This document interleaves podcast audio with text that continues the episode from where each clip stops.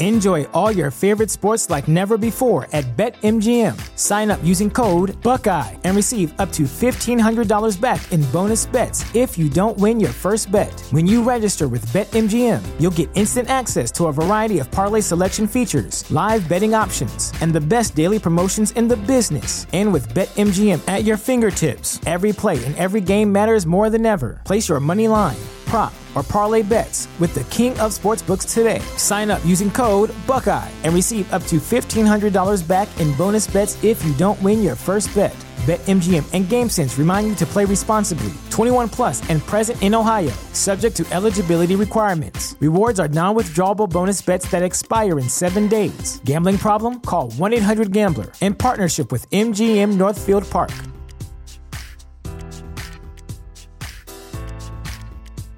At Parker, our purpose is simple. We want to make the world a better place by working more efficiently, by using more sustainable practices, by developing better technologies. We keep moving forward. With each new idea, innovation, and partnership, we're one step closer to fulfilling our purpose every single day. To find out more, visit parker.com/purpose. Parker, engineering your success. Hey guys, you're now listening to the Coaches Network podcast, a podcast aimed at anyone who's passionate about athlete, talent, and personal development. My name's Coach Yas, and I'm a UEFA licensed football coach, coach developer, and content creator. I'll be sitting down with a range of guests to discuss their journeys, their life lessons, and how you can make an impact. Enjoy. Right, guys, welcome back to the Coaches Network. My name's Coach Yas, and I've got a very special guest with me today. My guest today is Michael Loftman. Good afternoon, Michael. How are you, man? Good afternoon, and really good. Thanks. Really good. How are you doing? Yeah, very well, thank you, Michael. Obviously, you know, originally from London, but where are you based at the moment, man? Uh, I'm in Johannesburg, South Africa at the moment. Uh, peak summer, so it's okay. pretty nice to be here at the moment. A complete contrast to what we were receiving out here, man. It is freezing, man. Literally. Um, but look, well, I'm sure there's, you know, we'll find out how you made your way over to South Africa. Um, before we get into that, maybe just give the listeners and the, and the viewers a bit of an insight around who you are, what you do, and we'll kind of go from there. Cool, perfect. Um, yeah, always a tough question to ask when you say like who you are, because you don't want to just just say you're a coach, because there's far more to people than just like the job they do. But from a, yeah, from a sports perspective, I'm a passionate coach.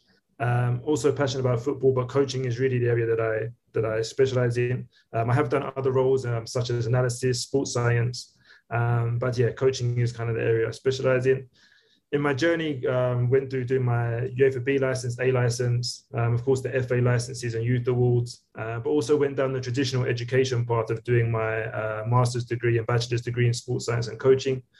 Um, and along the way, I had some great mentors that helped out and some staff that really supported um, my journey.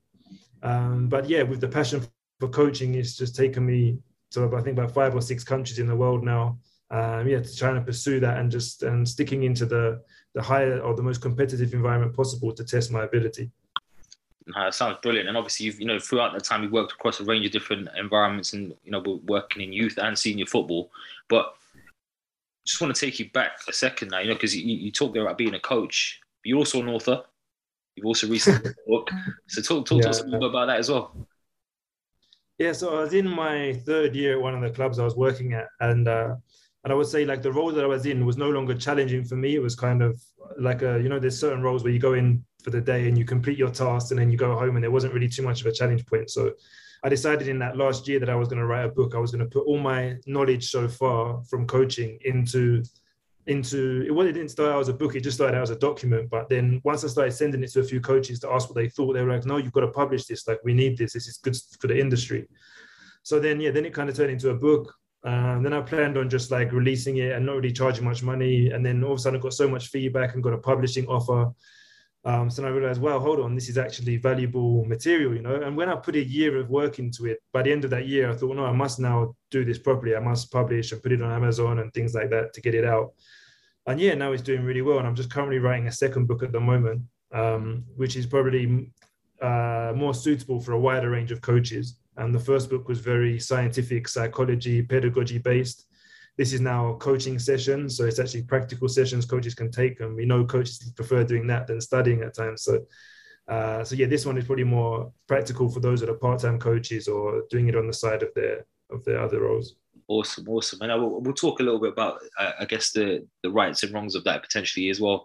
But you know, as I mentioned, you know, you're currently in Johannesburg, uh, originally from London. Um, I think we mentioned off air that you kind of picked up the accent now, and it's kind of stuck with you a little bit there. so why don't you take us back to the start of your journey and just tell us a little bit about where you began your coaching journey in, in the in the first place? Yeah, so I played football until I was about, I'd say like 13, 14. And I just kind of fell out of love with playing. I don't know why you get to that age where there's girls, there's other things going on in life. You just not, football didn't become a big thing. Was never a great player, so I wasn't going to be a professional with the mentality I had and the ability I had at the time. Um, so yeah, so then I took a couple of years of just not really caring about football. But then at 16, 17, really got into football again. Um, started coaching just in the community community at 18 um, for Foundation Sports um, in Essex and East London.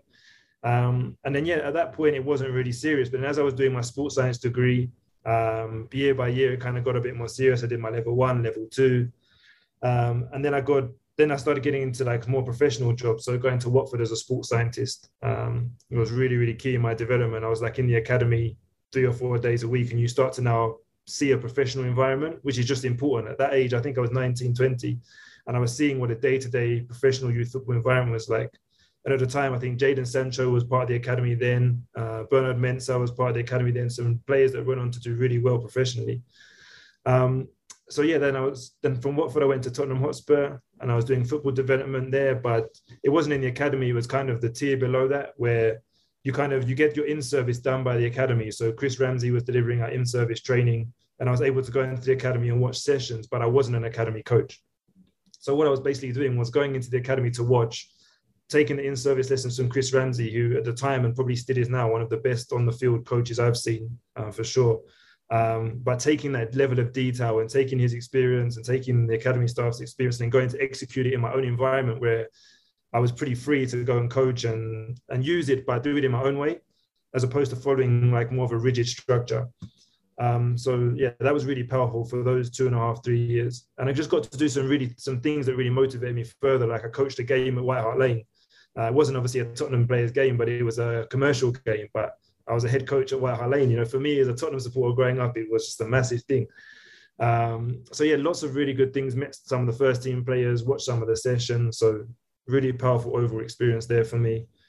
From Tottenham, um, I went to Dagenham and Redbridge because I now needed to be in an academy. Um, so Michael Hyde, who I think you interviewed before, he took me into the academy at Dagenham and Redbridge and gave me huge opportunities across the age groups. I mean, I think I coached from development center all the way up until under 18. So coached a wide range of age groups when I was there, um, which just gave me like a yeah a more sense of confidence of that coaching at that level. I also got to watch the first team training in the mornings. So seeing a League Two club on the brink of relegation and what that environment is like was again another huge experience. And then from that experience, I actually uh, started coaching a Sunday League senior team. I think I was maybe 23 or 24, but I knew I wanted to go down that head coach senior team path. So as I started coaching uh, a team in, uh, called Hainault FC, um, which uh, again, like for me, of the team is amateur and most of it involved drinking on a Saturday night and then playing on a Sunday morning with a hangover for most of the players anyway. But just that experience of working with adults at such a young age was really critical to understanding how to behave, how to carry yourself, um, how to work with adults when you're not even really an adult yourself. I was still probably quite childlike in my behaviors. Um, so that was a really important experience. But then when I got to 25, um, I completed my master's and my bachelor's um, already. So, and I completed my A license. And it was like, right now what? You can't jump to your pro license without some real big high level experience. Um, I didn't want to do my PhD because I just about got through my master's. That was tough enough as it was. So, what's next? And how am I going to get a head coach role? So, I kind of looked at British football coaches abroad. There was a platform that Matt Ward ran. I don't know if you're familiar with Matt Ward, yeah. but he kind of opened up doors to see what other coaches were doing abroad. And I remember I went to Zambia on holiday for two weeks. And when I was there, I was just talking to people about the idea of maybe me coming to Zambia. What would it be like? I met with some agents and some coaches, and and yeah, from there, I then went home. I didn't have a job offer, but people said, no, if you come, you'll get a job. So I kind of packed my bags, booked my flight, and then off I went. I went to Zambia. But yeah, it's a long story now. I think about it, me. But yeah, Zambia was a head coach in Zambia for three or four months. I was working for a club for maybe nine months in total, but a proper head coach for maybe I don't know what the time was, three or four months. The rest of the time, he was technical director. Yeah. But again, I was head coach of a Premier League team. There it was a crazy experience. Yeah. you know, I'm going to pause you there for a second. I'm sure there's there's there's many more roles that have come come, come beyond that. Let's let's unpack some of that stuff first, and we and then build that journey out so we can get a better picture and understanding of just exactly what you've been through and how and how that's actually shaped your uh, I guess your your way of working now. So if we go back, you know, 18, 19, you, you know, you, you're doing a sports science degree. You know, you're working in the academy at Watford as a sports scientist. I guess the question is, at what point did you decide it was coaching that you were going to go into? Um, and was that even a thought during your time as a sports scientist, or did you start to then start having more solidified thoughts around that once you moved over to Spurs in, in, in the football development role? Yeah, I think in the first role, so where I was already doing community coaching at 18, mm-hmm. but it is coaching, but I didn't feel like coaching. It felt more like babysitting slash. I was also doing PE teaching lessons in a school at the time, so it didn't feel like I was a coach. Yeah, when I went into academy, rather than development. Yeah. yeah. Hundred percent. It didn't feel like I was a professional coach. It felt like maybe I was just a student coach or someone learning, or, or more of a teacher than anything, actually. Um, but then when I was in Watford Academy and I saw the coaching sessions and I saw the way the coaches operated, the the respect they had, the influence they had on, sorry, the influence they had on the players. Um, like we would have 30 minutes with each group of players in a two-hour block. So it'd be 30 minutes this group, 30 minutes another group. But the coach had an hour and a half, so the impact they could have on the players was just so much greater. So I think seeing that and then that opened my eyes to say, no, coaching is definitely the step, the path I want to go down. But it took being in that environment to see that and align myself because initially, I was thinking I was going to be a sports scientist, I did a year as a sports scientist and realized that wasn't me at all because I didn't realize it was so gym heavy and so uh, physical heavy. Yeah. Whereas I was more psychology, pedagogy, and nutrition yeah. and things like that. It's interesting you say that because you know, uh, for those that maybe aren't within the game in a full time basis or have access to access to it uh, on a general level, a lot of the people will probably think, "What does a sports scientist actually do?" And I guess the easiest way for me to sum it up, well, sports scientist is really heavily working in the physical corner. If you like, if you want to break it down to something. So, but the the question is, is especially with coaching the way it's gone now, and then you know people talk about trying to blend all the different aspects of the, of, of of delivery of the program in terms of if you use the four corner model with the FA as an example, how do we blend those four corners? So I guess in terms of the sports scientist uh, stuff, to start with. How did you find yourself being able to have an impact on that? And was it just solely the physical, or did you have to start thinking outside the box and how you can get more benefits from the 30 minutes you might have had in addition to the hour or the 60 or the, you know, the, however long it is they had with the outfield coach or whatever that might look like. And in, in addition to that, what role did you find that then played in the way that you maybe started coaching yourself?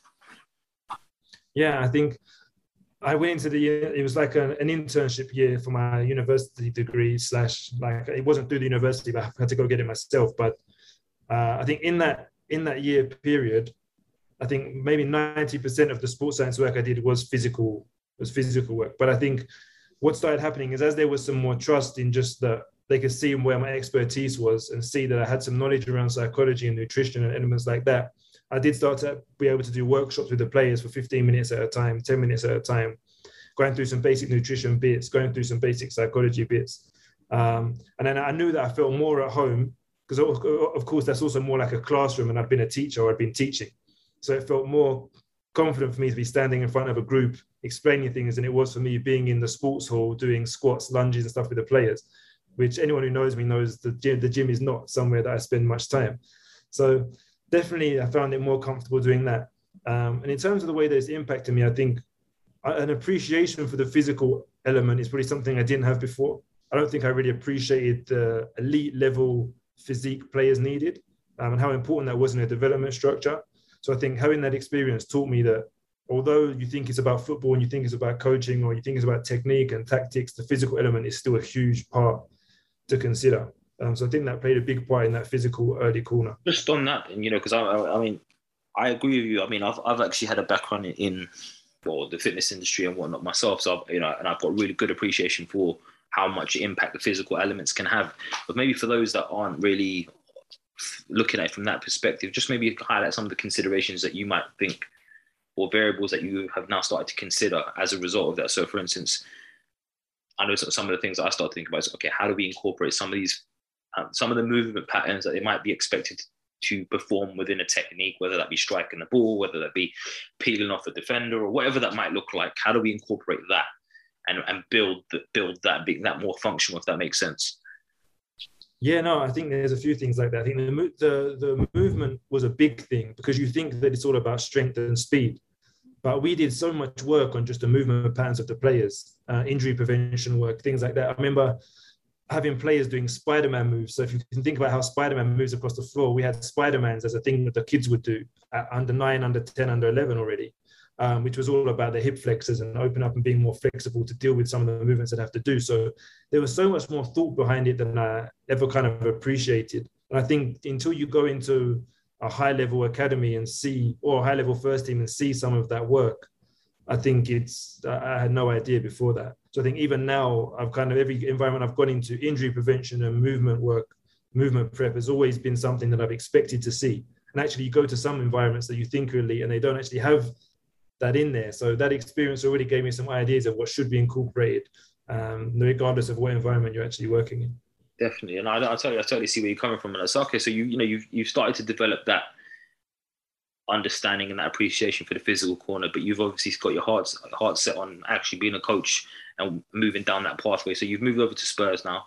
Talk to us about that and what does that look like on a daily basis? Obviously, you've got to manage at White Hart Lane. Uh, don't know how much of a privilege that really is because it's White Hart Lane. um, separate conversation, but talk, talk to us about it. You know, what, what, what, was that like? You know, moving over there. What just maybe describe what the nature of the role was and, and, and what that looked like. Yeah, so there was a development program which kind of worked with kids that weren't ready for the academy yet, um, or players that were younger than the age group that they could be in an academy. Um, so we kind of ran those programs at Tottenham's old training grounds. Um, remember there was a dome uh, in Chigwell, so we ran it out of the dome there. Um, but also the good thing we had international groups come in and train. So you had a group from Japan, a group from Holland, uh, a club in Thailand, for example. They all came to train uh, with us in the dome as well. So we was running. It was for the players that weren't good enough for an academy, basically, but also had international groups that were good enough. Uh, so we had some really good international groups come over. Um, it also involved doing commercial stuff. So uh, coaching some of like Investec was a sponsor, for example. So we'd coach uh, Investec events. Um, so again, coaching senior players, which was again another massive. I say senior players, senior workers for Investec that wanted the experience of playing football in a professional environment for the day. Um, so things like that. It was such a wide variety of experiences, but I think the biggest thing for me was uh, the in-service training. I remember we went to one in-service training session with Chris Ramsey, and just like the level of detail that he had in his in his approach to coaching and and when he's teaching technical elements was just it just blew my mind at the time. Just just on that, you know, I totally agree with you. I I, I, mean, I think he's definitely for me anyway one of the best technical technical coaches I've ever seen um, deliver.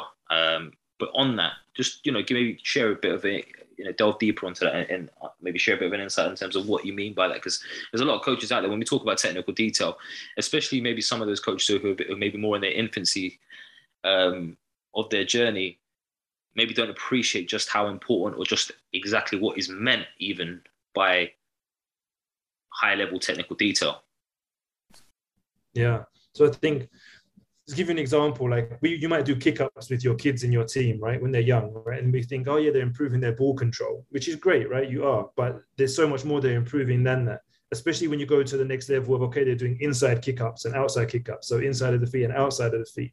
And actually, what you're doing is you're enabling their hips to open and their knees to be more flexible, so they can use, they can actually put their leg both in and out, which is obviously an injury prevention element, and will help you later on in your career in terms of executing actions. So if you like, for my body now, for example, just where as a kid I like doing inside kick ups, I never did outside one. My hip doesn't really it, it go on the outside; it only of comes in. There's there's words for that. The sports science words that I'll try to remember one day. But uh, yeah, my my knee, my hip only opens up to come inside. So small things like that. There's probably loads of players with those kind of deficiencies as an adult. Like he's already trying to deal with those at six, seven, eight, nine years old before they even get into an academy.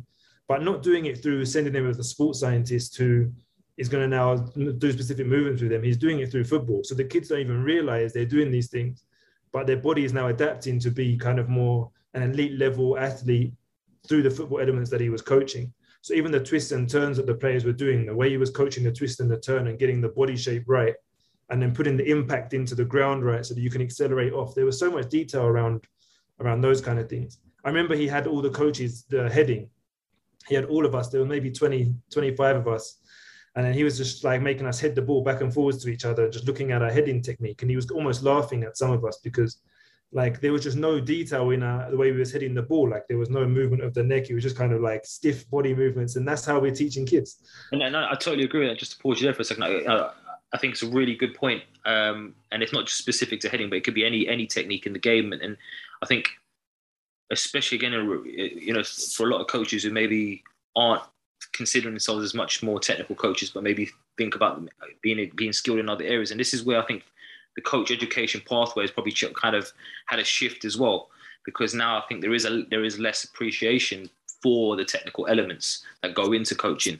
Um, you know, I know certainly when you know you went through your licenses and I went through mine, that I think prior to me doing my A license, it was literally old style. I think my, my the, the group that I did that I did my A license with was the first one of the new the new format, if you like.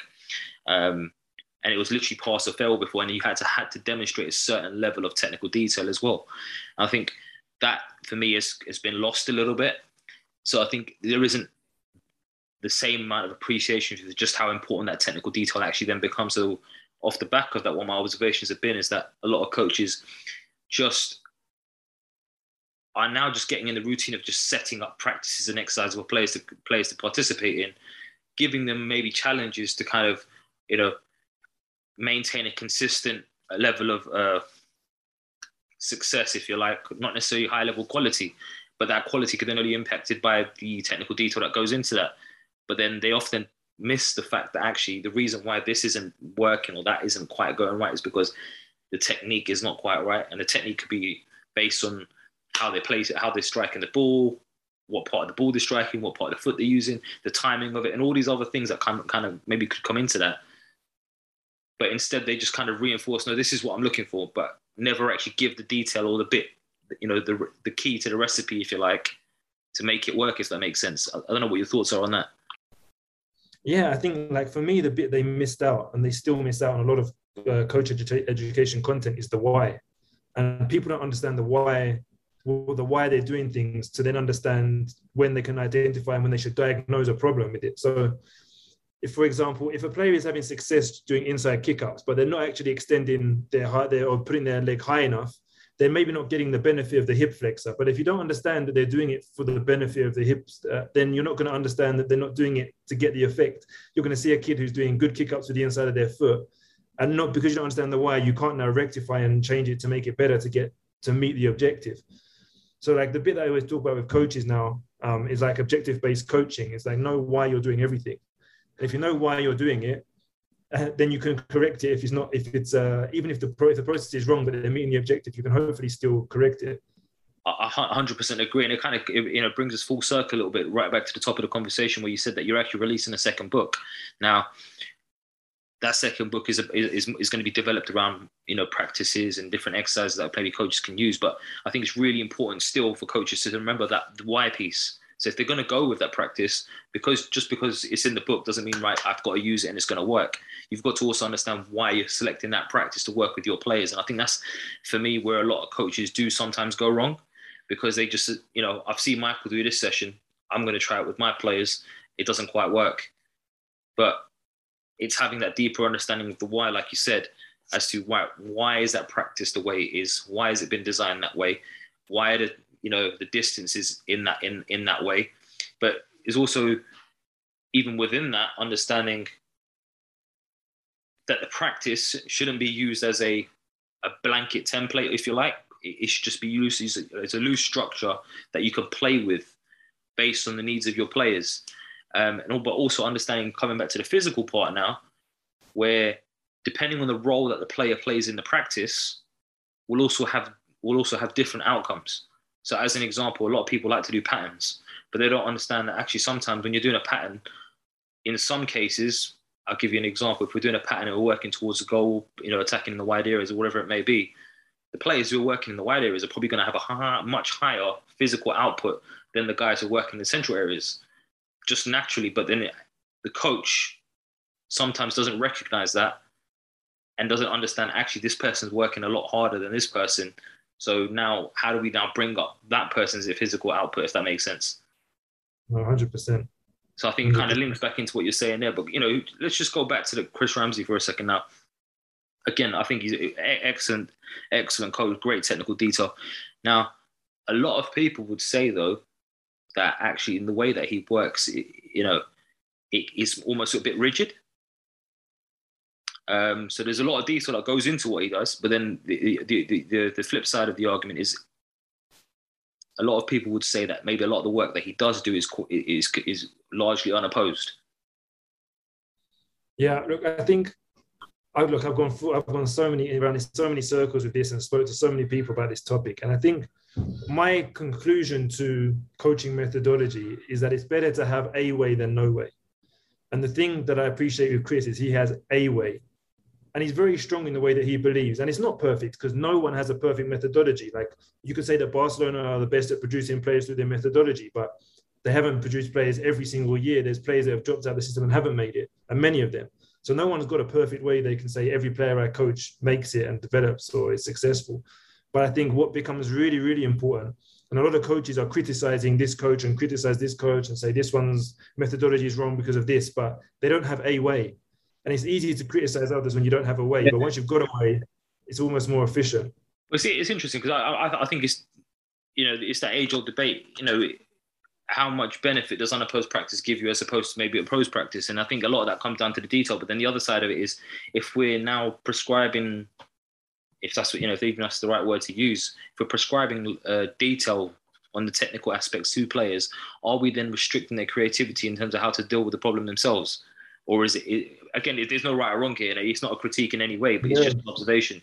And I think the, the the other side of that is by again by giving them that detail, are we now limiting them in terms of understanding how to then solve the problem, or are we best placed to maybe just have that collaborative conversation with the, with the players to understand what for them to develop their understanding of what the problem actually is that they're facing, if that makes sense yeah, it's a look. It's a it's a question that's never going to end. Like I personally sit much more on the opposed side. I'm very heavily on that side, but I also can appreciate that there's coaches that have success on the unopposed side, and where and where that may produce a certain type of player, that player's gone on to have success, right? But the thing that I try and say to coaches to avoid doing, and you probably know a lot of them because you probably talk to coaches more than I do, but uh, but the, the challenge is that there's a lot of coaches that sit on one side but don't have a way. They don't they can't say this is my way of coaching. So they criticize unopposed coaches but they don't have a way that's going to do better than them they don't have a way that's actually working and they can prove it and that's what it's all going to be about yeah. in the end right I, I, totally agree with that i mean just to clarify you know I, I, do think unopposed practice does have its benefits i just feel that uh, from my my own personal way if, if we're going to go that down that road is no matter what you're doing, there needs to, for me there has to be context, whether it's proposed or unopposed. It has to be context. It can't just be right with, and it's not a context in the same in the sense of like like you said, you know, I'm I'm, I'm using the inside of the foot so I can you know open up my hip flexors and I can get more uh, you know in, invert inverse inverse movement off that and whatever that might be.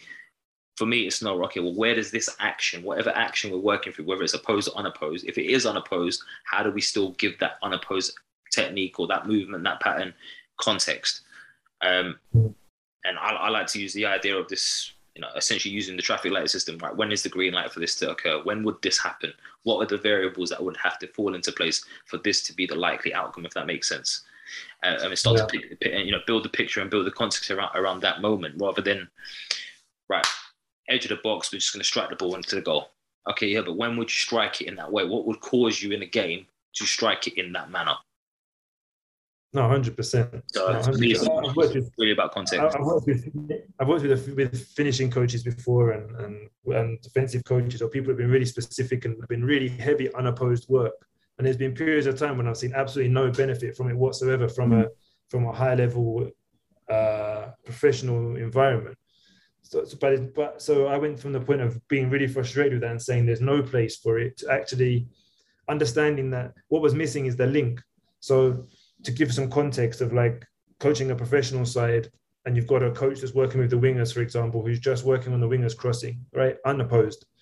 Now, my my previous opinion would have been this is a complete waste of time, but my opinion changed to actually this is fantastic work, but there has to be a bridge.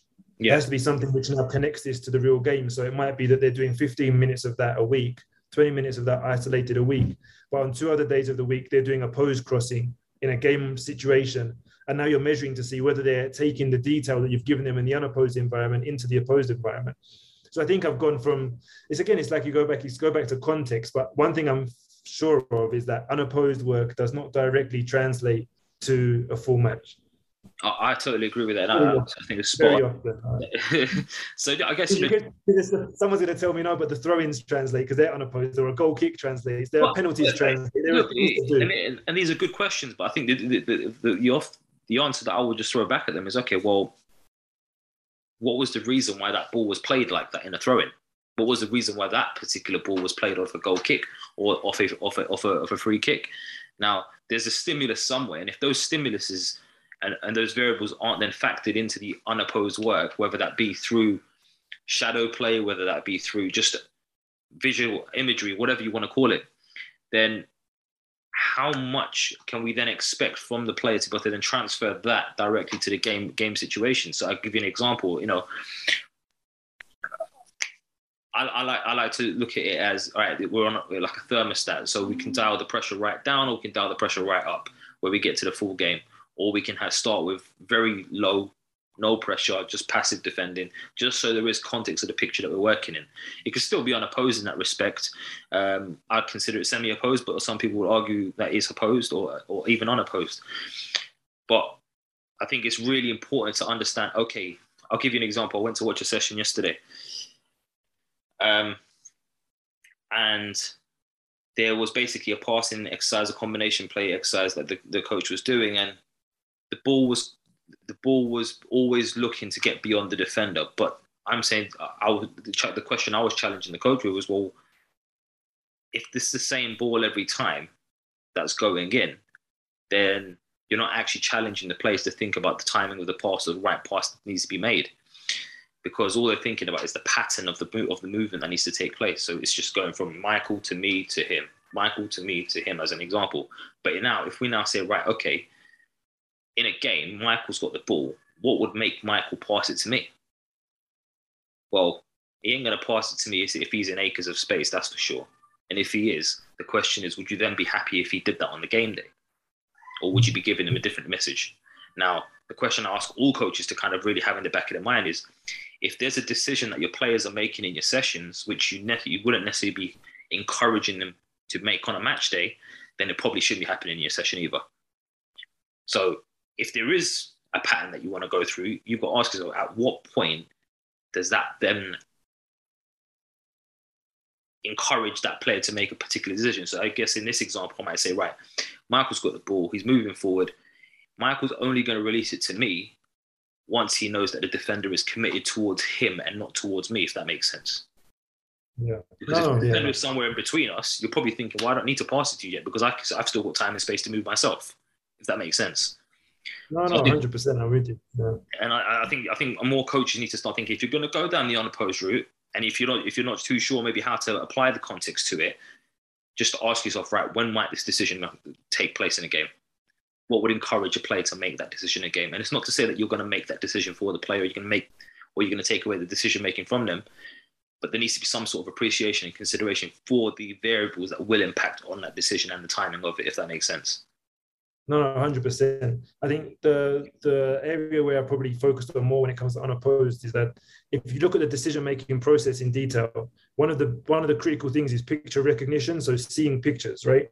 Mm. That's a that's a so seeing the trigger for this picture to be on or off. So like you, the example you gave of playing a through ball for a running behind, they've got to see that picture in the first place, and then they've got to identify whether it's the, whether it's on or not right? So the bit that you're looking at, which is the which is a massive bit, is you can't identify with this on or off if it's not opposed because you don't know. You don't know if the defender shifts two yards to the right or left. Is it still on? Is it off? You don't know unless you have the defender in the situation.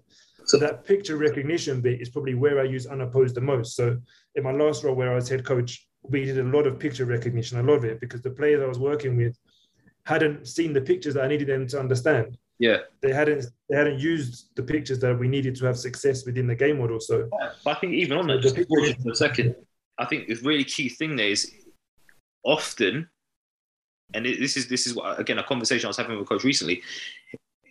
As the coach, you know what you're looking for. You know the picture that you're looking for, and it's not to necessarily say. And, and I think it's interesting what you've just said. That it's not necessarily maybe the players maybe not have seen the picture. Maybe they just haven't had an appreciation for that before in the way that you're kind of now maybe breaking it down for them. So they've probably experienced it. Now, I mean, maybe I like to keep things a, a, bit, a little bit too simple to a point, but I think there's only a certain number of actions that might occur in each given moment.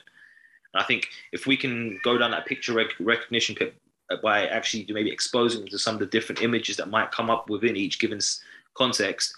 And I'm not saying I've got all the answers or anyone's got all the answers, but if we can give them a good range of options that might arise off the back of this one little moment, then maybe we can be more specific and targeted around maybe what is the primary outcome that we're looking to achieve within that, or the primary picture that we want to evolve off the back of that, and maybe what's the least prioritized one at the same time, if that makes sense. Yeah, no, definitely. I think that, yeah, I think the picture recognition element, oh, it's another tough discussion. I think depending on perspective on the game model you're using and the level you're working at will just vary how much pictures you need. So, for example, if you think of Man City in the final third, they've probably, I don't know, I can probably identify maybe eight or nine patterns that they use on a regular basis. But my assumption was, my assumption would be, I don't know, because I haven't been a Man City to watch, or I have, but not when Pep was there. Um, my assumption would be that they practice those unopposed to demonstrate the picture, but then potentially he allows a lot of play with with opposition to now get the practice of identifying for themselves which one they're strong at and which one they can use, which will translate into the game, and which one they struggle with and which one is less effective. But I think also within that goes goes to uh, I guess if you like the reflection process around right. If we did get success with this with this uh, this pattern or that pattern, in the in the practice at, in training. Uh, maybe that reflection piece with the players to maybe better understand right okay what allowed us in this particular moment to get that success that on the next repetition we, we weren't able to and trying to trying to move that away from necessarily the the technical um, competency and the technical execution but actually right what was the tactical part here in terms of how the opposition was set up, where they were positioned, how far the distances and angles and whatnot, that then put a spanner in the works for us, if that makes sense. Uh, especially in the final third.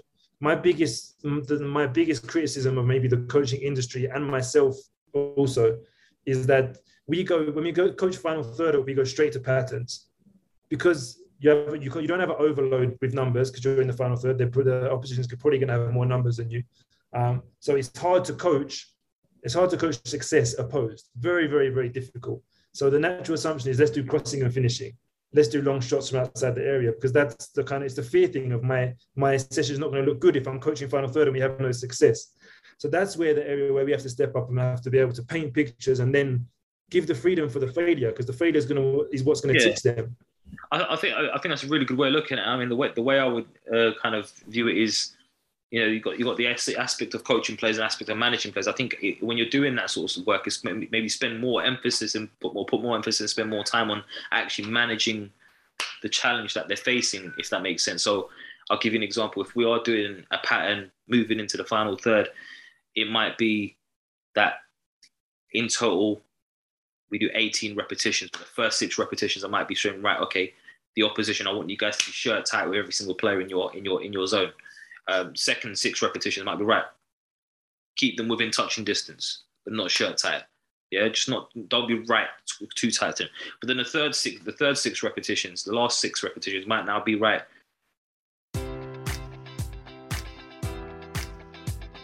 Enjoy all your favorite sports like never before at BetMGM. Sign up using code Buckeye and receive up to $1,500 back in bonus bets if you don't win your first bet. When you register with BetMGM, you'll get instant access to a variety of parlay selection features, live betting options, and the best daily promotions in the business. And with BetMGM at your fingertips, every play and every game matters more than ever. Place your money line prop, or parlay bets with the king of sportsbooks today. Sign up using code Buckeye and receive up to $1,500 back in bonus bets if you don't win your first bet. BetMGM and GameSense remind you to play responsibly. 21 plus and present in Ohio, subject to eligibility requirements. Rewards are non-withdrawable bonus bets that expire in seven days. Gambling problem? Call 1-800-GAMBLER. In partnership with MGM Northfield Park.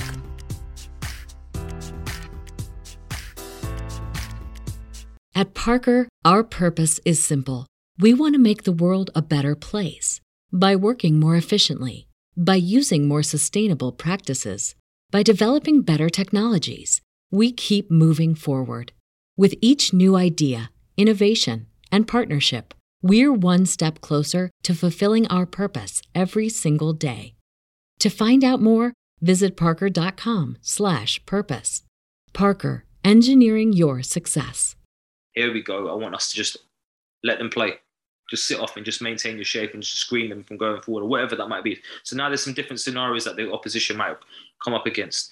And then you might do an additional six off the back of that where it's right, right, free for all, play play any way you like, but just based on the previous 18 repetitions and the three groups of types of, uh, I guess, scenarios that we've had, ask you, you know, maybe just delve in deeper and ask yourself, right, what might you have done in which in which circumstance and why have you done it? So coming back to your initial point, having a deeper understanding of why I think is a, is a real key bit here. Yeah, hundred percent. No, no, definitely. And again, it's like as you said, also it's the context. Everything comes back to context. Like I've seen, there's some coaches that use final third patterns, which I don't like, but they tell me they do it for confidence. It's match day minus one they want to use final third patterns to get the, the attackers feeling the, the, the striking the ball or dealing with crosses into the box and stuff. And and they've got a point. So I can't argue with that. They want to get the players feeling more confident. No doubt when a player scores goals, which is easier to score goals unopposed than opposed. So when they score more goals, they're going to increase their confidence. So in terms of meeting the objective that they set, they've done it. My question is always then, can we set better objectives? Well, this is the question I was about to ask. Because I think at the same time, are we then maybe giving them a false sense of confidence in that if they're if we're not better yet, if the players are looking at that and saying, "Yeah, this is developing my confidence," um, I would argue that maybe they're a bit shallow in their thinking, in that they know it's an unopposed practice, but they're still developing confidence from it. Surely the player would want to understand. Actually, no, I've been able to do this, and the practices have been opposed. Now that's confidence for me. Yeah, I think it goes back to context, doesn't it? Like if you're if you're on a match day minus one and you've got a Champions League game the next day, like the would you take a false false sense of confidence? Would you take that over potentially none because you can't do maybe opposed work on a match day minus one when they're played on a Wednesday? So mm-hmm. the potential, you know what I mean? It always it always yeah, goes yeah. back to context. I think we're on the same page. I think look, the it's always got to be objective and have a reason for it first. And then if you can do it opposed, you're going to get more transferable benefit what I call cognitive fidelity. You're going to get more transfer into a game uh, if you do it opposed. But we understand there are situations where you can't do it, uh, can't do it opposed, or you're looking for different outcomes. I totally agree. But you know, let, us come back to you know speaking of context. So you know we've, we've explored some of your time at Watford, some of your time there at Spurs, and some of the things that you maybe picked up there. Um, what was it that made you feel like okay, I need to I need to take that next step and move maybe potentially into um, academy football? Because obviously you talked there about your next move being into Dagenham. Um, how did that come along, and you know what was the kind of the thinking around that? Yeah, I think I think watching academy football for while I was at Tottenham, so being around the environment and seeing the staff and seeing the way they worked, you just there was this just opinion that academy football was going to be the next step. It had to be something I progressed to.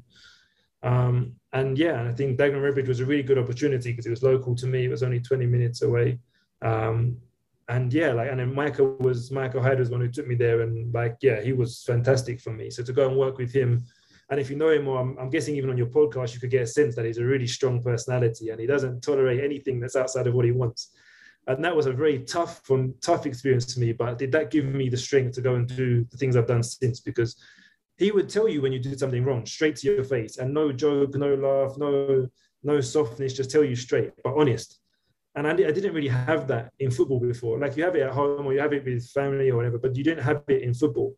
It was quite a soft, you know, the, the youth development environment. It was quite soft and pretty, you know, uh, player centered and all that stuff, coach centered. But Uh, but yeah, Michael told me straight, and a lot of occasions where I wasn't doing the right thing or I wasn't following the methodology, or even things like I remember one time on tour, I think I was I was coaching under 15s, and there was another coach who was coaching the 16s, and then a 15s and 16s joint team went on tour, and we all went together. And then I couldn't coach the team. The, the 16s coach coached the team. And I remember throwing a strop, like I had enough. I was miserable. I was in a bad mood. And I think he just said something like, Michael, you're throwing a strop you're acting like a child because you're meant to be a professional and like you just reminded me you're, you're a coach your emotions can't take over your behavior and that was huge for me it sounds crazy but i think i was like yeah 24 maybe 23 24 i was still quite childish in that sense oh they're my players? I should be coaching them. But that experience of someone being so harsh for, for me was massive because now you go into like more challenging environments and you've already been set a standard of behavior and a standard of success and a standard of like what being a winner looks like. And he's one thing so you can't argue with some of the, the lessons that he was teaching at the time. So that was, yeah, that was, those were the reasons why I went in and the, maybe the key lessons I took, but yeah, great experience working across all the age groups, um, lead foundation phase at one point, uh, coaching the 15s, helping with the 16s, going with Michael with the 18s, and yeah, and then seeing the first teams, all like seeing the full spectrum. It's very rare you get the opportunity to see all of that in one experience. Uh, definitely, I think you know you, just talk a little bit then about how important you think that is to have a good blend of experiences across the different age groups, or whether um, you know pe- people might be best served just having a clear understanding of maybe where they want to be working. And for, for you know for, a lot of people, they might assume that a lot of people want to work in the senior game, and actually some people are just really passionate about working with younger age groups or the youth development phase even. So you know maybe just talk about how much of an impact that had in terms of the blend of experiences that you had within that time, but also whether you think that's the best way to go about it. Yeah, I think yeah, it's tough. I think one thing that, that strikes me or reminds me is uh, John McDermott at Tottenham, who was the academy manager at the time. I remember when I asked him about if I was going to get an opportunity to come up to the academy or what does it take, etc.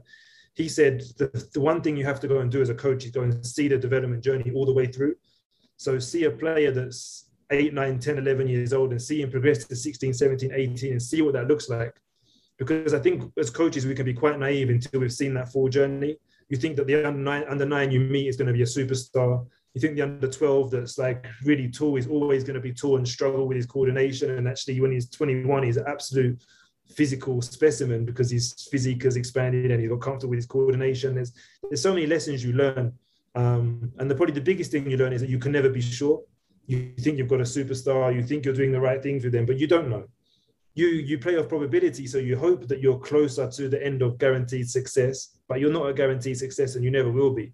You don't know what's going to happen in that child's life or that player's life in two years' time, in three years' time with their family, a divorce, someone passes away, a sickness, a physical growth. Uh, there's so many things that happen that you're never going to be guaranteed success. It's just about playing the odds of doing the things that are most likely going to help them get there. No, I totally agree with that. I think it's often having an understanding of those things that could be impacting on the player, both before and after. I guess the current stage they're at, that will have a massive impact. I think a lot of coaches are too busy thinking about the now sometimes, rather hmm. than understanding right. Okay, where's this player come from? And actually, rather than thinking about what success might look like as an under thirteen, where does he need to be at fourteen or fifteen? because that, that, I think that then changes the, that then changes the you know the, I guess the goalpost a little bit. So kind of just talk any to you. How, how long did you spend at Dagenham Redbridge? And you know, I think before we you know before we kind of digressed into all of this stuff, we were talking. We just got up to the point where you've just taken your flight out to Zambia. Yeah, so I went. So I left. Uh, no, I was still working at Dagenham Redbridge, but we were off for Christmas. So I went to Zambia on holiday. Went to Zambia for two weeks.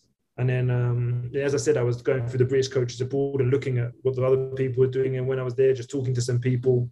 Uh, then, yeah, as I said, I went home, packed my stuff, booked a flight, and then went. And then when I moved there, and I think I stayed in a hotel for the first day, slept there. Then an agent came to meet me the next morning.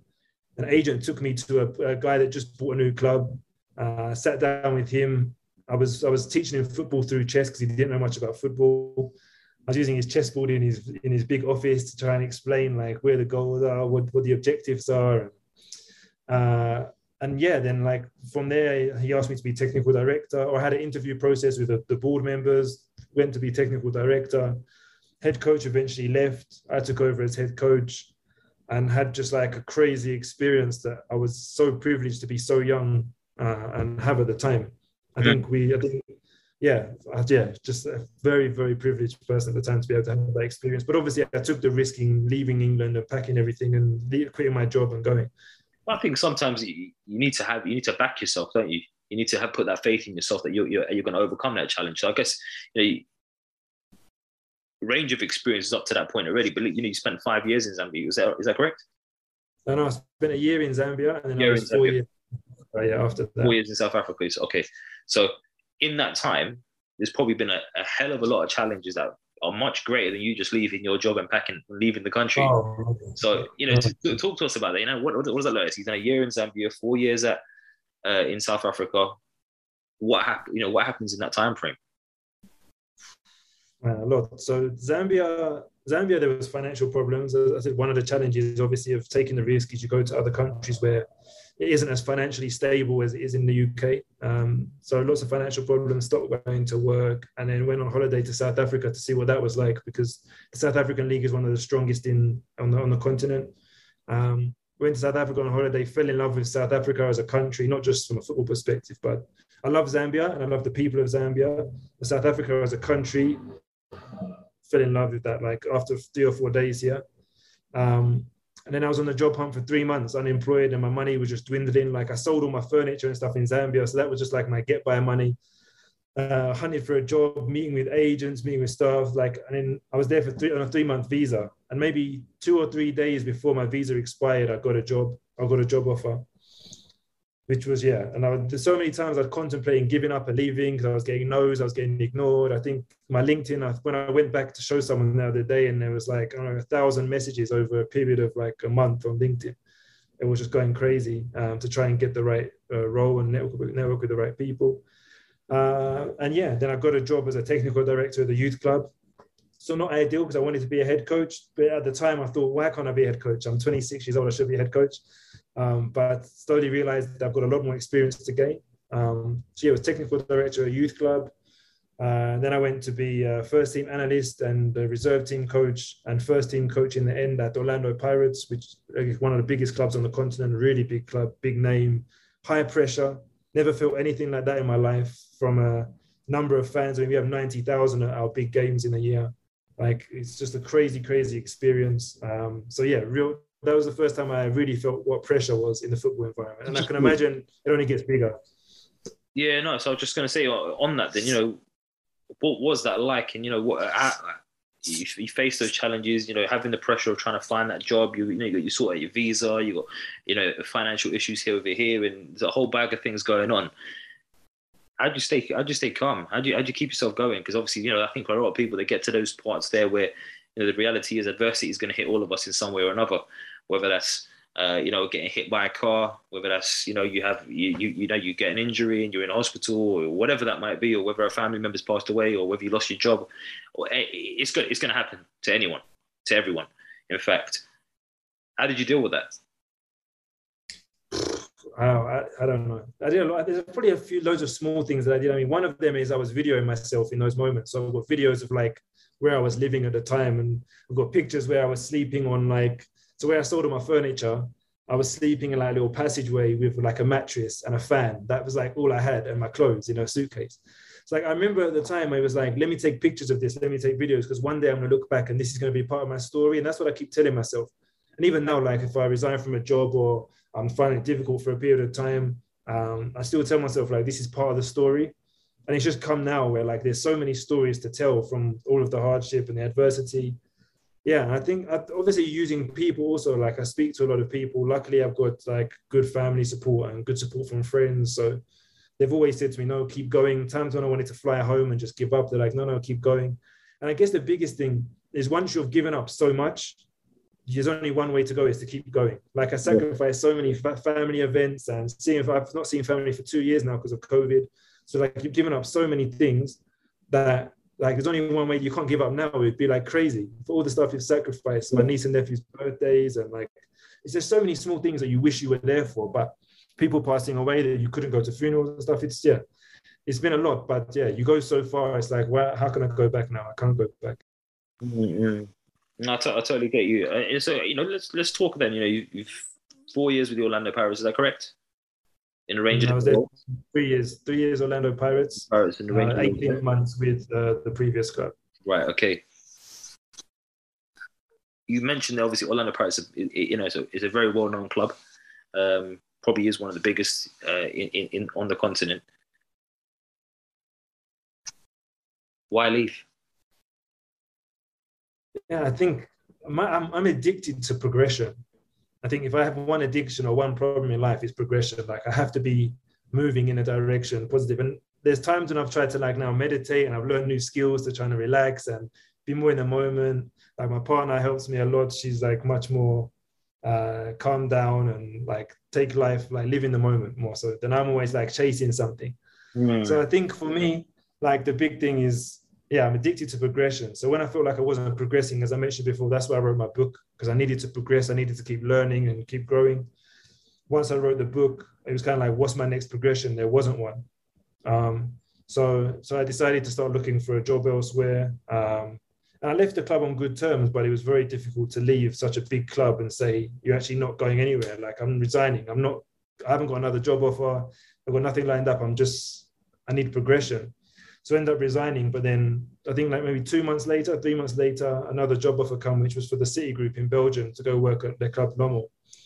So that was a huge off again, off of another high risk thing of resigning without a job and then going a few months without work again. It was like, right, another amazing opportunity came. So so it's very difficult to leave because of the size of the club and people thought I was crazy. Um, but yeah, you know, in your, I knew in my heart that I wasn't progressing. So mm. the time came that you have to step and move forward. No, I totally agree. So then talk through that. You've ended up at Belgium. What was the role there, and you know how did how did that look for you on a day to day? And you know, you weren't there for too long, were you? I was there for six months. I was I went there as first team coach and analyst, so it involved being on the pitch uh, during the sessions, but also doing post match and opposition analysis. Um, so I was, so again another good experience of delivering opposition analysis and delivering analysis to senior players they've got player the level of player that I worked with there I hadn't worked with before. They had a, a player that the season before was playing against Man United um, in I think Champions League, uh, Champions League or UEFA Cup, but he was playing in Man United the year before. We had like under 20 Brazilian players that were coming that were just the caliber of quality is just un, unbelievable. Players that had played for Man City's first team previously that had come. So yeah, there was the caliber of player was huge. So really important experience to be on the pitch with them every day and then uh, be delivering presentations to them and giving yeah. them individual feedback and individual development programs. Um, yeah, so that's what day to day roughly looked like. We were playing in the second division in Belgium, uh, finished third in the league, but the, the main objective was development. It was never uh, win the league. It was always primarily get the players ready to play for Manchester City or one of the bigger clubs in the City group. Um, but yeah, as an absolutely huge experience uh, from a from a day to day learning perspective. Worked with a great head coach, uh, great assistant coach, great goalkeeper coach, like top level people. Brilliant, brilliant. So then you see six months there, you've then where, where did you go next? Quite a big role, wasn't resigned it? Resigned again. Yeah, resigned again. Uh, resigned again. Again, the same feeling of like I've got to be, uh, got to be challenged, got to be, got to be going in the right direction. Resigned again. Went unemployed for a bit again. Then went to Egypt as a national team coach and analyst, uh, which I did in September to not yeah mid September um, until uh, December just now. Then resigned again, so I'm now unemployed again. The cycle continues. You can see the trend, right? Yeah, I mean, some people probably look at that and be like, right, at what point does this guy become committed to something? Mm, no, 100%. The thing for me is that from the challenge I've got is I was head coach at 25 years old. Now, albeit in the Zambian Premier League, but I was a head coach. I was running everything. I was running day-to-day programs. Uh, I was running whether we're going to fly, whether we're going to take the bus, how long the travel is going to be, with everything, hotels. So I was involved in all those processes. And then now, when you step into other roles where you now can't interfere in those things, and you've got to kind of do your job in this little shell, and and obviously from a without I don't want to come across arrogant, but with a strong educational background and having worked with some really strong coaches and managers before, it, mean, it means that I'm always quick to critique and say, why is this being done like this? Why is this being done like that? And there's no right or wrong way, of course, but I think the point that I've got to in the last year or two is that I've kind of got my own way now. Mm. And I actually need to implement my own way. That's the only way I'm going to be satisfied is when I'm testing my own way and finding out how good that is. Mm. Um, so yeah, that's where yeah, that's where I, I, I, I guess the question is then, you know, what does your what does your next step look like? You know, what do you what would you want that role to be? Do you, do you anticipate going back into a head coach role? Can you do you anticipate being able to, I guess, work under someone else now, or where does that leave you? Yeah, I, get, I can only work under someone that I feel like I align with. I think that's the challenge that I've had is that whilst I've worked under the great coaches and the coach, of, uh, head coach at Lommel is now the MK Dons head coach, fantastic manager, like top level manager. Like I hope, I'm sure he's gonna have lots of success. Carlos Queiroz, the Egyptian national team, I can't question his CV. He's been a head coach at Real Madrid. So working with these people, I can't question uh, what they what, what their methods are and what they want to do. But I just think for me now is the time to to go and step out and test what I know. Because you know what's been done in the past doesn't mean it's the best way. Because it success, it's had success already, it doesn't mean it's the only way to go forward. There's new ideas, there's new ways of working, which I want to test uh, and implement. And the only way I'm going to do that is by going out to do it. I think there's one or two coaches I align with that if they did get a head coach job and ask me to go, I would go. But it's only because I know that we're very similar in the way that we think. Right, right, right. So I mean, obviously you got you know you got the African Cup of Nations very shortly. Would you not have maybe thought that you could maybe stick around for that and get that experience as well, and, and maybe see what that can bring for you?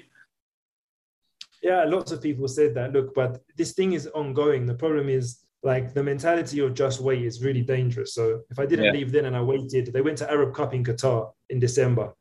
Um, great competition, using all the World Cup stadiums, top facilities. People were saying just wait till after the Arab Cup, and I was like, okay, that's a, that's one idea.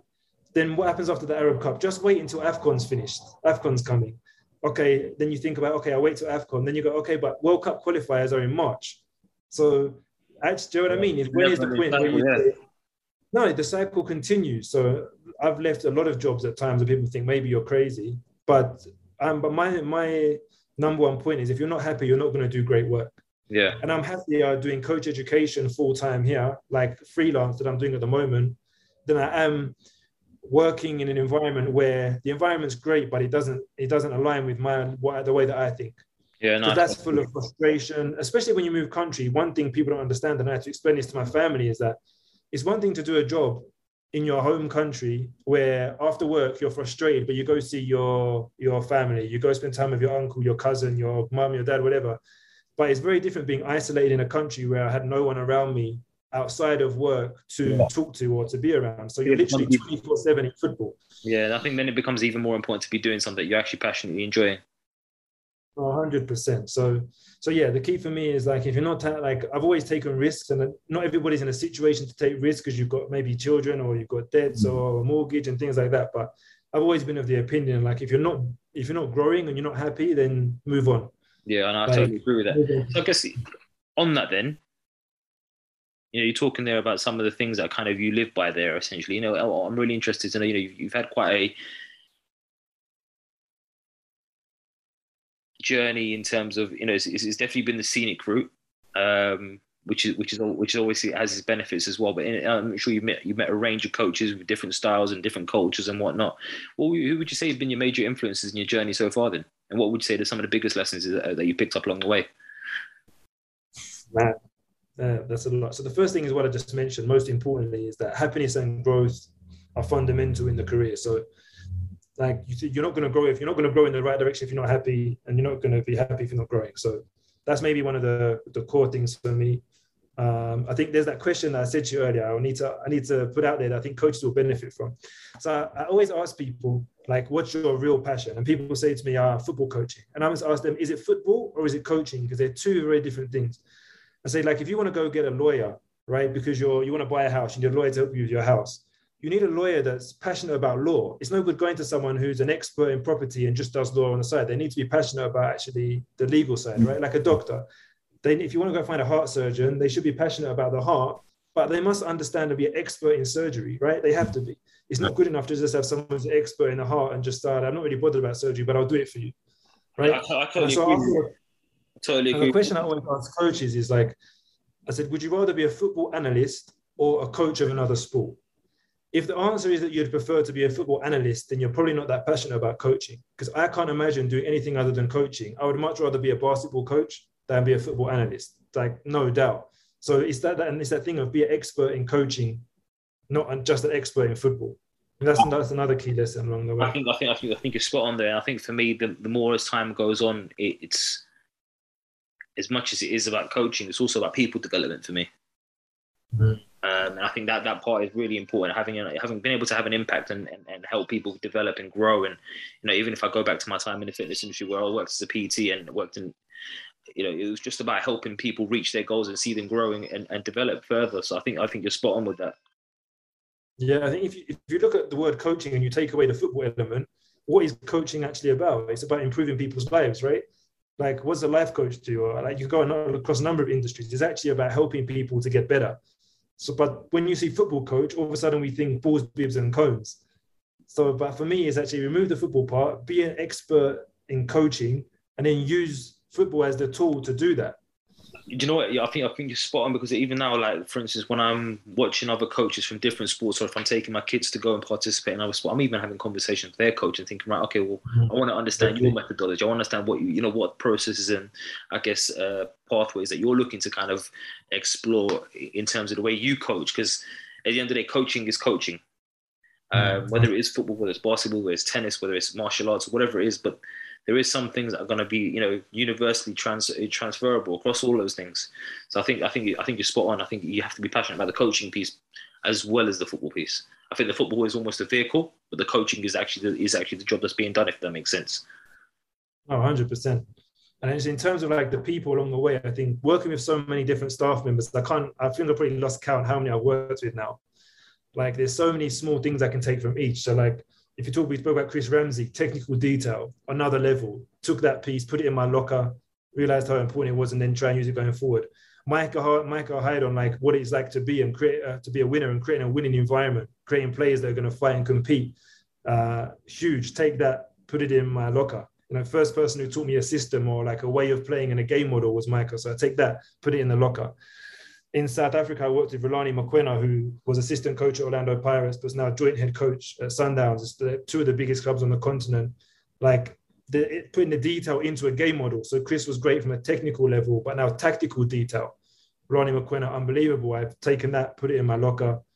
Liam Manning uh, uh, at Lommel uh, was the head coach. Leadership level is unreal. You just, as a staff member, I would have done anything they wanted, anything. You know, the players say I would die for the coach like that's how I felt as a staff member. Like whatever he needed, I was just going to do.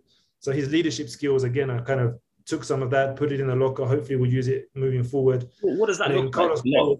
just on that, what does that look like? You know, because a lot of people, you know, we talk about leadership, but what was that like for you? What was happening to the point where you felt that that, that strongly about how, that, how you would respond to maybe his requests? Yeah, I think uh, he's just spent so much time talking to you as a person before talking about football and I never experienced it before in football anyway, or in sport in general, should I say. I think the first time, like you go into the office in the morning and he doesn't even talk to you about football. He's making jokes with you and like winding you up and, and you know, he's doing things that are not even football related. And then after maybe half an hour, an hour, then he talks to you about football. But he spends so much time getting to know you as a person. And I think he know in the six months I was there, he knows me better than the staff I've worked with over years just by you know just posing questions. He digs at you a little bit to make you laugh or to wind you up but it's all about personal skills. Um, and he was always very calm. I don't think i ever until needed he needed to get angry. Fortunately i wasn't one of the ones he had to get angry with very often but always very calm and composed. And i think what a lot of us younger coaches do i say us because i'm assuming you're in the same age bracket as me but we tend to we are very emotional, right? Like football and coaching for us is emotional. So we are very up and down in our mood and our feeling based on results and things like that. Whereas he was always very calm, always very composed. And it means you can trust them a little bit more because it means what they're saying to you is not out of emotion. It's always, it's always strategic. It's really key. Yeah, I, I, get, I get that. I think I think as time goes on, we definitely do have to start to have a develop a different appreciation. And it's like interesting to speak about Michael. I think one of the things that Michael explained to me that he had learned most over the years and as, as time's gone and it's just to become a bit more a bit more considerate and more important i think he used the word patient mm. to become a bit more patient um, and i think along with that patience naturally comes up more observation I think you just start to take a step back and start to reflect a little bit more and think, okay, do I really need to lose my temper here? Or do I really need to uh, go in here and do this and do that? And I think he's just taking that time and taking a step back sometimes and coming back to what you're saying, just taking that deep breath, meditating sometimes, just thinking it's not worth it It's not. I wish he remember. I wish he learned that when I was there because he would batter me. Hey, he would come into my session and be like, "But what is this? What's going on here?" But it was great for me. I needed that, and maybe he identified that Michael needed someone to be really strong with him because Michael was a bit soft as a coach, and he was like coming in to try and teach me the other the other side. But but yeah, no, the patience thing is definitely massive. I think it comes with age also. My feeling is that I'm far more patient with coaching than I was when I was like if I go back 10 years when I first started, it's just completely different experience. Yeah, no, I think I definitely, I totally agree. I said, you know, you just uh, as you were talking, you, you, you was, I think you was about to mention Carlos Queiroz as well. Yeah, because that that man is meticulous. Like that man is uh is uh, yeah, it's just meticulous to and different meticulous in a different way to other people I'd worked with because he wasn't meticulous so much about coaching but meticulous about management, meticulous about dealing with people, and meticulous about scouting and watching the game. I think obviously he's he's worked with international teams for a long time now, so his eye for scouting players and seeing things. I couldn't keep up, and I watch a lot of football. I used to watch football nonstop, thousands and thousands of games, but uh, his, ability to watch games over and over again. Sometimes we'll be watching a, either a 20 minute reel of a player or, or a full match even at times. And we get to the end of the game and he's like, all right, one more time he wants to watch it again. He wants to watch the same clips and the same match again because he's he's so keen to pick up every little bit of detail that he can. So just and on that, players in five minutes. Is I'm really, I'm really interested to know when he says, "Okay, one more time." Is there any direction or guidance around right why we're looking at it one more time? What are we looking for this time that we didn't see previously? Uh, he talks as you go through. He mentions things as you go through. So you so you'll find that the second time you watch it, he picks up different points. But it's not so much. I don't think he watches with a sole objective in mind, and I think that's one of the skills. Is if I say to you, let, uh, can you watch the Arsenal Chelsea game and tell me how Chelsea defend? It's easy to now just focus and zoom in on that. But Yeah, when he watches, it's like his eyes are everywhere. His Yeah. eyes are all over. the More, more, more from a perspective of right, we've watched the first time. These are some observations I've made.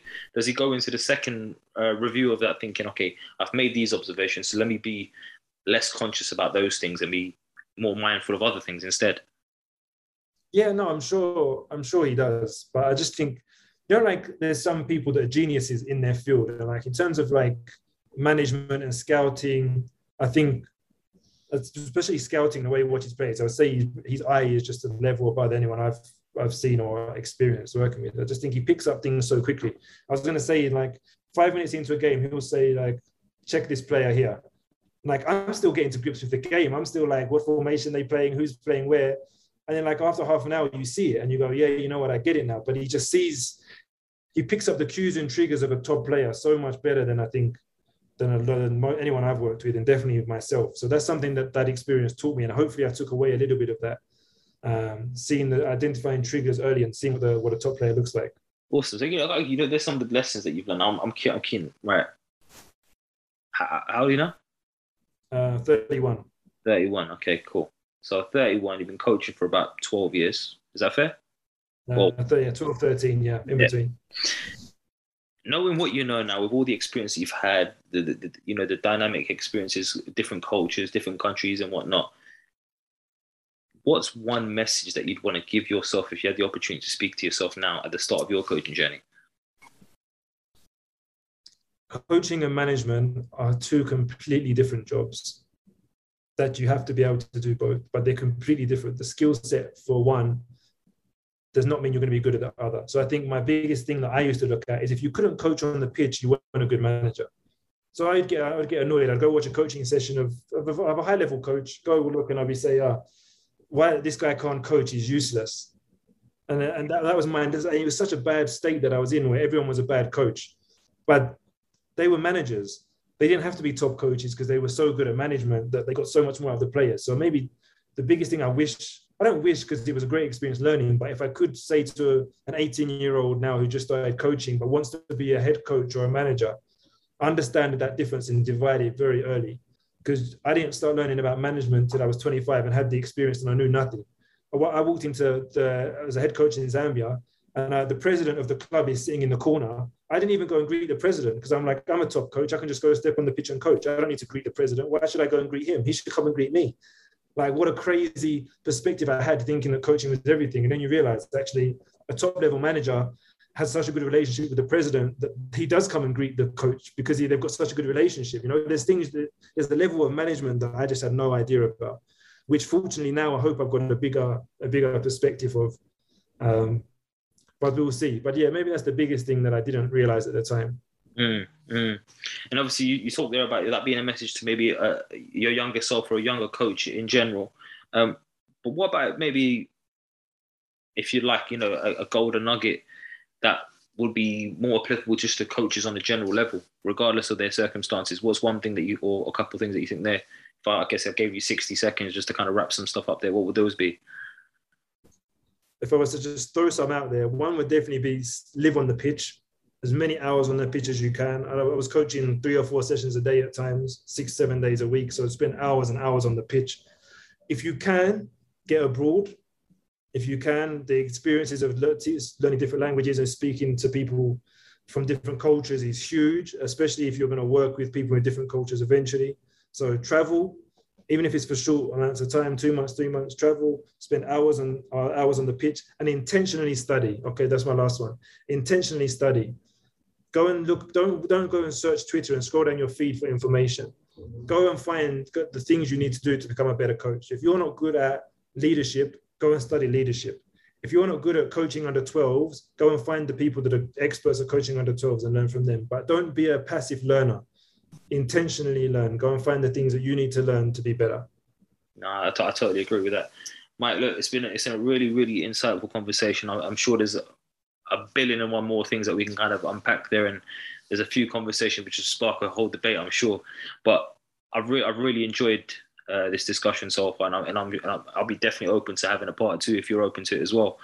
Um, but before we get onto that, listeners, viewers, if they've got anything, if any questions around any of your experience or anything we discussed in this conversation so far, is there somewhere they can get in touch with you? And if you wouldn't mind maybe sharing some details around your book and how we can maybe get access to that yeah, so in terms of the book, it's on my website, which is just www.michaelloftman.com, um, which you can get that on, uh, you can get the Amazon link and get the PDF book on my website if you want to find those. Um, in terms of myself, my social media links also on the website, but my Twitter and Instagram and stuff is just Michael Loftman or Michael underscore Loftman. So it's all pretty simple. Um, and yeah, like I do coach education. I think I've got like 1,400 coaches that I send uh, WhatsApps out to every mo- or most mornings when I can with just content. I think yeah, I sent some to you this morning, right? Of some coaching sessions and stuff. So if anybody wants material or has got questions and stuff, as long as they're not asking me which formation is better, a 4-3-3 or 4-4-2, which I, I get too many of those and there is no answer. But anything else, general stuff on like experiences and like uh, getting jobs and things like that, I'm more than happy to discuss and share. Awesome. Well, Mike, look, thank you. It's been a fascinating conversation. Hope you had a, hope you've enjoyed it as much as I have. Um, no, thank you. Great. No. Well, there you have it, guys. Another episode of the Coaches Network podcast, where our aim is to bring the world of athlete, talent, and personal development together to just one platform. And you can help us with that mission right now by sharing this episode or any of your favorite episodes with everyone that you can think of. You can tag us in those mentions as well on Instagram at the Coaches Network or on Twitter at the Coaches Net. We look forward to hearing from you. Let us know what you thought about today's episode. And until next time, guys, take care.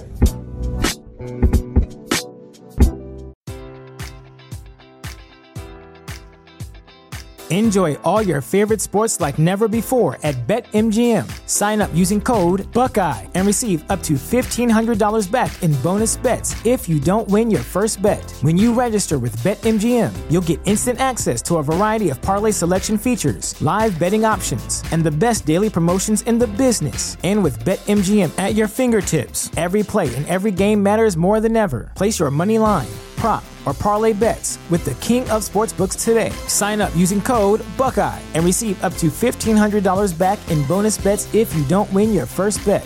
BetMGM and GameSense remind you to play responsibly. 21 plus and present in Ohio, subject to eligibility requirements. Rewards are non-withdrawable bonus bets that expire in seven days. Gambling problem? Call 1-800-GAMBLER. In partnership with MGM Northfield Park.